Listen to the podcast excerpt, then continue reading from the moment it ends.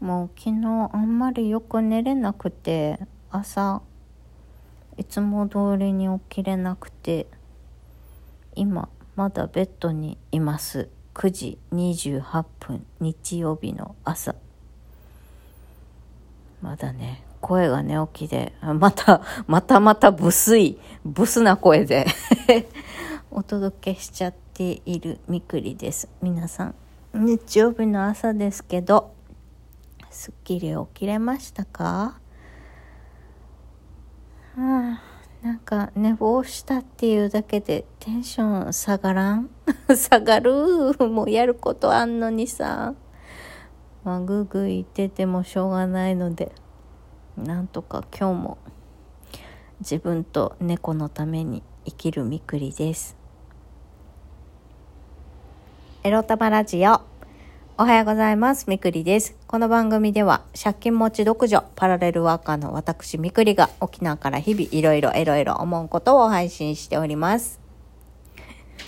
もう頑張ってテンション上げて、撮ってるよ、ラジオ。はい。まず、今日のテーマ1個。今日のテーマこちら。働きながら鬱を治すって結構無理ゲー。についてお話しします。いや、思うね。働きながら打つ直すって結構無理ゲーだなって思う。うん、というのは、えっと、金曜日かな、まあ、在宅ですけど、4時間働いたんですね。なんかそれが、すごい疲れて、なんか土曜日も、昨日もね、結局本当は仕事しないといけなかったんだけど、まあ、金曜日に1個、あ1個の仕事を片付けて、で、土曜日もね、あの、火曜日締め切りの仕事がもう1個あるから、えー、土曜日で早いうちにバーって片付けちゃおうって思ってたんだけど、結局なんか金曜日4時間働いたので疲れてさ、昨日はなんか全然何にもできなかったの。本当に昨日は食べて寝ただけ。自炊をするのもきつかったからインスタント食品で済ませたけどさまたインスタント食品もさ体になつうのかなやっぱインスタント食品って体に良くないね。なんて言ったらいいのかな胃が重くなるっていうかうん最近思うのは自炊し、その節約のためにね、あの、頑張って自炊してたんだけど、してて、で、たまにね、ああ、もうご飯作るのしんどいと思ってインスタントだったり、あとはコンビニ弁当みたいなのを食べたりした時があったりするんだけど、やっぱね、コンビニとかね、なんかやっぱ、外食とかああいうのってまあ味も濃いしね。あとなんか体感としてさなんか重たいんだよね。重たい。なんか胃がすごい重くなってさ翌日もなんかあんまり爽快に起きれないっていうか。やっぱねあの別にオーガニックなものとかそういう素材にこだわっててなくてもいいと思うんだけど、やっぱなんかね、自分でご飯作って食べるっていう方が、まあもちろん塩分、なんかしょっぱくない塩分控えめで作れるし、なんかやっぱり質素なんだけど、やっぱまあ美味しいなって思えるし、体にもなんか軽いんだよね。まあちょっと肌感覚なんで、なんだろう。誰にとってもそうかそうなのかって言われたら分かんないんだけどまあ私の肌感覚としてねやっぱり自炊をしてご飯食べる方が体にも体に負担がないのかなっていうふうに感じます。だけどもう仕事やるとさなんかすぐさなんだろう生活が乱れるっていうか家事できなくなったり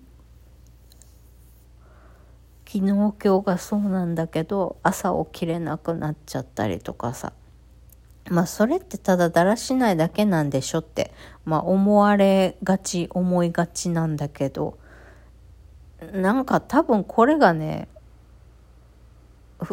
うつってやつかと思ったりする。なんなんて言ったらいいのかな。なんかもう何にもできなくなるんだよね。何にもやる気ないないしできないし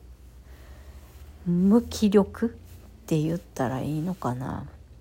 なんかもう金曜日さたった4時間仕事しただけでさもうなんか疲れちゃってダウンしている。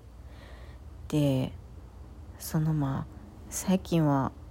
そのうつ病だった人っていうかうつ病ハックじゃないけどうつ病経験者の方の、まあ、動画を見たりしてる時にねそうなんだよねって思ったことが一つあってもううつ病になるとね貧乏になるんですよ。っていうのはあのうつ病になったらそもそももうフルタイムで働けなくなるんだよね。きつくて。私もそうだった。2年前にねコロナ開校コロナ休業入る前か。結構もうすっごい働いてて今思えば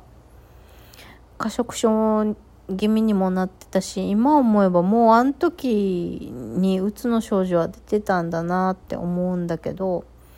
もう8時間働くのが辛くてさ私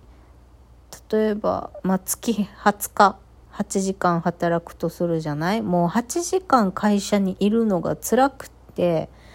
その終日休みを削って1日4時間勤務にして働いてた時があったんだよね。割とあの好き勝手にシフト組めた時期があったから。そうそう。だからえー、っと月25日働いてあのそのうちの半分は4時間勤務みたいな。今ちょっと時間の計算ちゃんとしてないけど、まあ、例えばっていう感じね。月25日も働くけど働く1日の時間を短くするみたいな感じでさ調整してやってたりしてたもんね。なんかもうあとはまあ精神的にも負荷のかかるストレスを感じる仕事をやるっていうのが辛くなってくるんだよね。私ちょっと金曜日の仕事きつくってちょっとイライライライラしながら。でもこれ早く終わらさないと次に行けないし締め切り迫ってるしっていうのでイライラしてたんだよね。まあ無理な締め切り設定をされたりとかやっぱ相変わらずさ在宅になっても別に一緒にするし仕事する人の人間関係の悪さっていうのは変わんないから、やっぱりやり取りしてるだけでもうイライラするんだよね、毎回実は。まあ、働く時間も大幅に減ったし、直接面と向かって会うこともなくなったから、その分のストレスはもちろん減ったんだけど、やっぱり仕事のやり取りをしてるとね、もう悪意を感じるから。もうイライラすんだよね。もうなんかもうそれだけで疲れちゃってさ。でまあそんなことやってたらちょっと働いただけでなんかもう疲れが2倍3倍っていうか起きれないとか家事しなくなるとかでさ、まあ、どんどん悪循環になっていくんだよね。うん、だからなんだあのねうつになったら、まあ、もちろん早めに気づいて仕事を辞めなくていいようにあの早い段階で治療していくっていうのが本当はベスあの一番いいのかなとは思うんだけどある程度もう8時間働くの辛いきついやって普通にもう社会人生活がお勤めがもうできないなぐらいのレベルに行くともう結構なんだろうな。会私みたいにさ働く時間を減らしながらなんとか頑張るでもいいと思うんだけどもうフルタイムで働くのききついやそろそろってなって例えば家事もできなくなってくるとか朝起きれなくなってくるとかそういう風になってくるとねもう本当に会社を休職するかなんかしてあのがっつり休養に入った方がいいと思うよね。もう働きながらね治すって無理ゲーよ。なんかどんなに例えば働く時間を減らしてったとしてもやっぱり病気の状態が長引くんだよね思うに。人の体験談を聞いてても思うんだけどさだけど実家に帰ることができないとか、まあ、頼れる家族がいないってそういう状況の人が鬱になったらさもう貧乏一直線だからね私みたいに。私も親ガチャで私が鬱になったそもそもの原因って母親だから母親だったりまあ両親といえば両親もそうなんだけどそう親ガチャっていう、まあ、親が原因で鬱になってるから、まあ、生活保護になっても何しても絶対実家には帰らない実家には頼りたくないっていうのがあってまあこうやって粘っているんだけど、まあ、そうなるともう貧乏一直線よね、まあ、だからといってお食べていけないから働かなきゃってやったらさ本当もう働かない方がいいいいのに一応5体満足で手足ついてるからなんとか働くってやってるとさいつまでもうつって治らないんだよね。うん、だからもうねもうとにかく働きながらうつを治すって無理ゲーだなって自分でそういうことをやりながら感じるんだけどもうだからねうつでねうつになっちゃったっていう方で実家に帰れるっていう人は帰った方がいいし仕事も全くしなくてもなんとかあのご飯食べれるんだったらそのそうした方がいいよっていう話です。